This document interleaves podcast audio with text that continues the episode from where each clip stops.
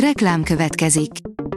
A műsort a Vodafone Podcast Pioneers sokszínű tartalmakat népszerűsítő programja támogatta, ami azért jó, mert ezzel hozzájárulnak ahhoz, hogy a felelős üzleti magatartásról szóló gondolatok, példák minél többekhez eljussanak. Köszönjük! Reklám hangzott el. Szórakoztató és érdekes lapszemlén következik. Alíz vagyok, a hírstart robot hangja. Ma június 15-e, Jolán és Vid napja van. A hiradó.hu oldalon olvasható, hogy új életet kezd Vilmos herceg. Vilmos herceg és felesége, Katalin hercegné úgy döntött, hogy elköltöznek a gyerekekkel együtt a jelenlegi otthonukból. Az in.hu oldalon olvasható, hogy homoszexuális utalás miatt tiltották be a Disney új rajzfilmjét. Bizonyos országokban szigorúan cenzúrázzák az illetlennek vélt megjelenéseket. Az utóbbi időkben már több produkcióját is tiltották a stúdióknak, ezúttal pedig a Toy Story filmek kiegészítését vétózták meg.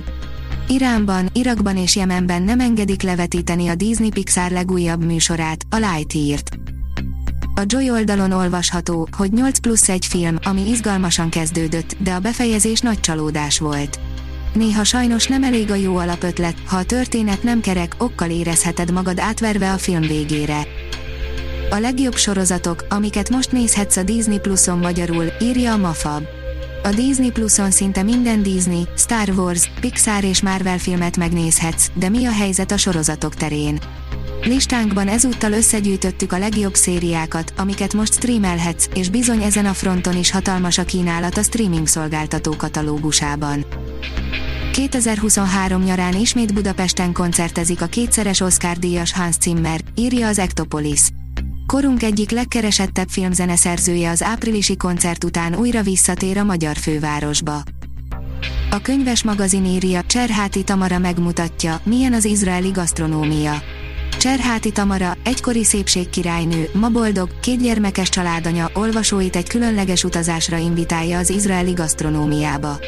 A könyv a 71 autentikus recepten túl betekintést nyújt az izraeli konyhaművészet eredetébe, annak bibliai gyökereibe és modern újításaiba.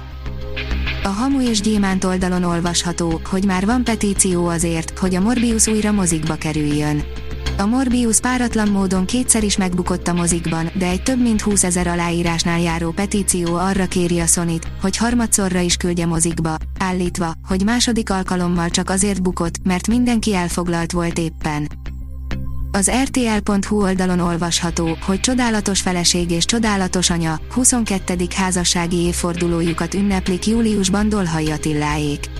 Dolhai Attila nemrég megkapta a Magyarország érdemes művésze díjat és végre elkészült filmje is, az Örök Hűség. Június 4-én volt a bemutató, amit a közönség néma csenddel fogadott. A színész szerint ez a színházban is jó jel. Magánéletében is csak úgy szárnyal, idén júliusban a 22. házassági évfordulójukat ünneplik párjával, Vikivel. Megújult Borsod Abaúj Zemplén megye legnagyobb szabadtéri színpada, írja a Hír TV. Soltész Miklós az átadón kiemelte, ha megtöltjük épületeinket kereszténységgel, akkor azok az utódaink számára is fennmaradnak. Megérkeztek az első képek Guillermo del Toro Pinocchiojából, rajtuk a címszereplővel és Gepettóval, írja az IGN. Idén két Pinocchio filmet is kapunk, de kétségtelenül Guillermo del Toro verziója lesz az érdekesebb a kettő közül, mint azt az első képek is sugalják. Az Origo oldalon olvasható, hogy Bodrogi Gyula is ott volt a Nemzeti Színház évad záróján.